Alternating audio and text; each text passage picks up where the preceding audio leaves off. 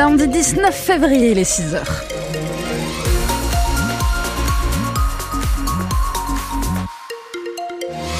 Alors j'aimerais bien vous dire que c'est un lundi au soleil, mais non, c'est un lundi avec presque du soleil. Peut-être cet après-midi, on aura euh, la possibilité d'avoir des éclaircies avec 14 euh, degrés en moyenne euh, sur l'agglomération toulousaine. On va refaire un, point dans un instant à la fin de ce journal et on surveillera votre trafic. Mais autant vous dire qu'à cette heure-ci, c'est plutôt calme. Et donc Sandrine, à une semaine du Salon de l'agriculture, une mission très périlleuse pour le gouvernement. Oui, le but, éviter de nouveaux blocages des agriculteurs. Les préfets ont été chargés par Gabriel Attal de recevoir les exploitants ce week-end pour discuter des mesures d'urgence, car il y a eu des actions un peu partout depuis vendredi, autour de Toulouse notamment.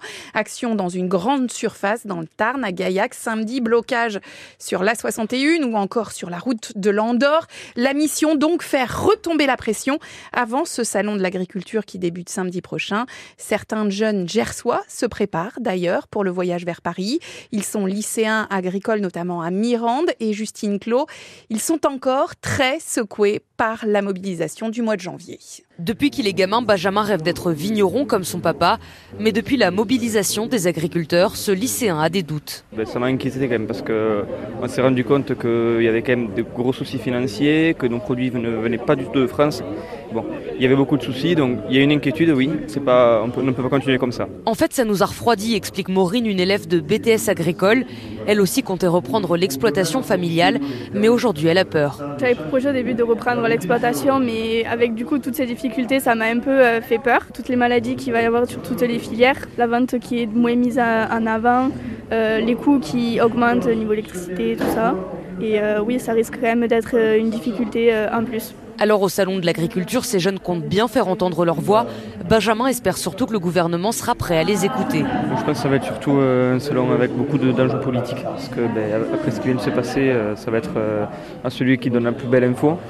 J'attends surtout à ce qu'il y ait des, choses claires et, ordonnées sur la suite, comment ça va se passer, et, des bonnes réponses qui ont été dites et redites par les manifestations.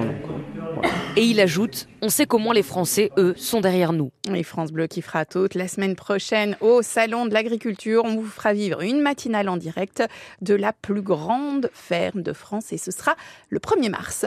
La mauvaise nouvelle du dimanche soir, elle vient hier soir du ministère de l'Économie. La prévision de croissance, les prévisions de croissance sont à la baisse de 1,4% à finalement seulement 1% pour 2024. Des économies doivent donc être faites, prévient Bruno Le Maire, 10 milliards d'euros économisés sur les dépenses de l'État. Et le ministre de l'économie qui promet hier soir sur TF1, ce ne seront pas les Français qui paieront avec les impôts. Nous avons constamment refusé depuis sept ans avec le président de la République d'augmenter les impôts. Nous avons même massivement baissé sur les ménages. Donc vous vous engagez ce soir à ne pas augmenter les impôts des Français en 2024 Je m'engage, comme je le fais depuis sept ans, à ne pas augmenter les impôts. Nous les avons baissés et nous ne dévierons pas de cette ligne. Les Français n'en peuvent plus des impôts. Nous n'augmenterons pas les impôts. 10 milliards donc d'économies annoncées par Bruno Le Maire, le ministre de l'économie. Vous écoutez France Bleu Occitanie, les 6h03 et une odeur forte, irrespirable même après un gigantesque incendie en Aveyron. C'est un incendie qui a mobilisé les pompiers tout le week-end, un, un, entrepôt de la SNAM qui a pris feu dans le bassin de Decazeville. C'est 900 tonnes de batteries de lithium qui ont pris feu. Et si pour le moment on ne connaît pas l'origine de l'incendie, la préfecture de l'Aveyron se veut maintenant plutôt rassurante. D'après les dernières inspections, la préfecture l'assure, la qualité de l'air est jugée satisfaisante et le risque d'une pollution chimique est pour le moment écarté. Pourtant, hier matin, l'odeur était encore très forte sur le site, l'odeur de ces 900 tonnes de batteries lithium parties en fumée. L'incendie, qui s'est déclaré samedi en début d'après-midi, a pris 24 heures à être maîtrisé. Au pic de l'intervention, 70 pompiers mobilisés, avec des renforts venus de Haute-Garonne et de Marseille, mais la population population confinée samedi était déjà libre de ses mouvements hier. Quant aux 170 employés de la SNAM, eux devraient pouvoir retourner au travail. En tout cas, c'est ce qu'assure le directeur marketing Frédéric Salin. Pas de chômage technique qui s'impose d'après lui car l'outil de production se trouve sur un autre site. Il n'a donc pas été touché. La tension toujours très forte dans le Tarn après un week-end d'affrontement autour de l'autoroute A69 entre Toulouse et Castres, la future autoroute.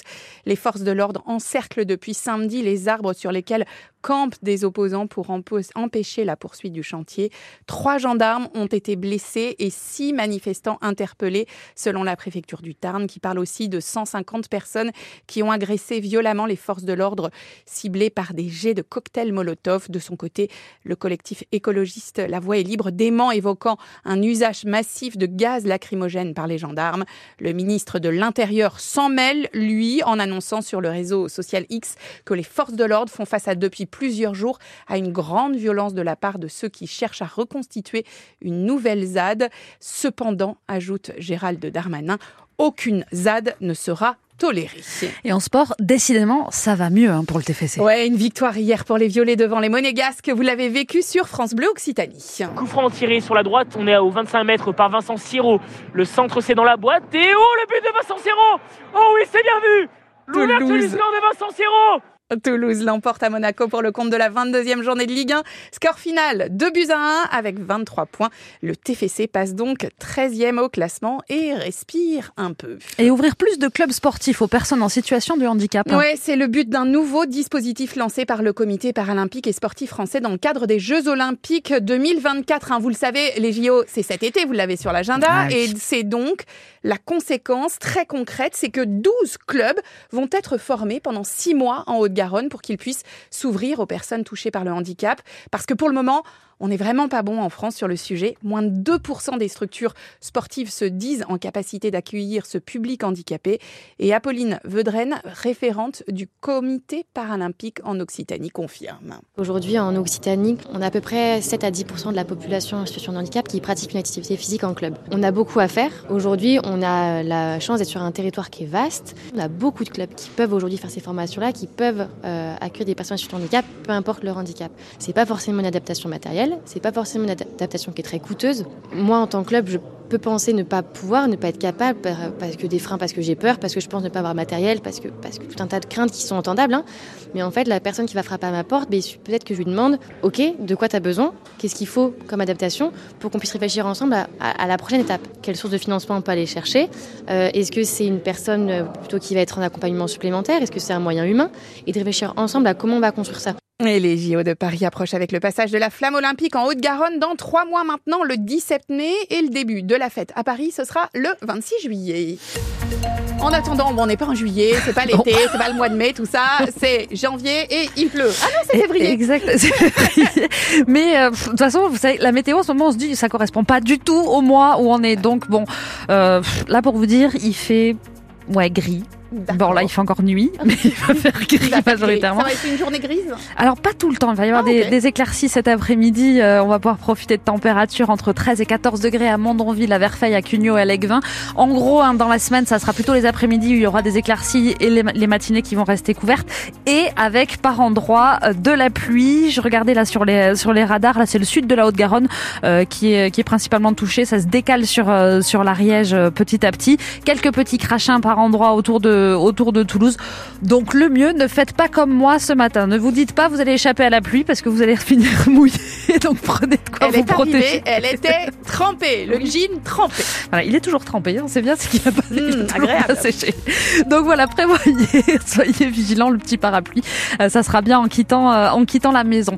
Euh, un petit mot sur votre route, du coup, restez vigilants. Ben, avec les routes mouillées, ça peut rendre votre circulation compliquée, mais sinon tout va bien. Il n'y a pas grand monde à cette heure-ci pour gêner votre votre circulation. Pour ceux qui prennent les transports en commun, je vous fais juste un petit rappel la fermeture de Téléo pour les travaux de maintenance qui est prévu, enfin qui a démarré depuis vendredi, qui va durer jusqu'à dimanche. La réouverture, c'est prévu lundi à 5h15 du matin. Et 6h09, bienvenue sur France Bleu Occitanie. Le 6-9 France Bleu Occitanie.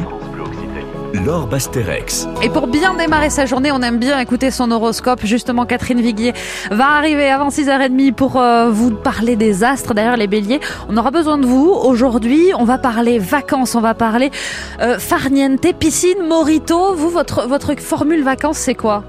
Euh, soleil et grimpette dans la montagne. Ah, ça c'est pas mal. Peut-être que les clubs de vacances proposent ça, justement, ils se renouvellent, il y a plein de découvertes à faire, on va voir ça dans l'écho des, loisirs. Et puis, on va vous proposer d'aller voir Tex à l'auditorium de Balma, on va aller euh, faire un concert Queen à Toulouse, et puis, et puis Caroline Estremo aussi arrive au studio 55, ça c'est par ici les sorties, et c'est avec Sylvain Leca dans un instant.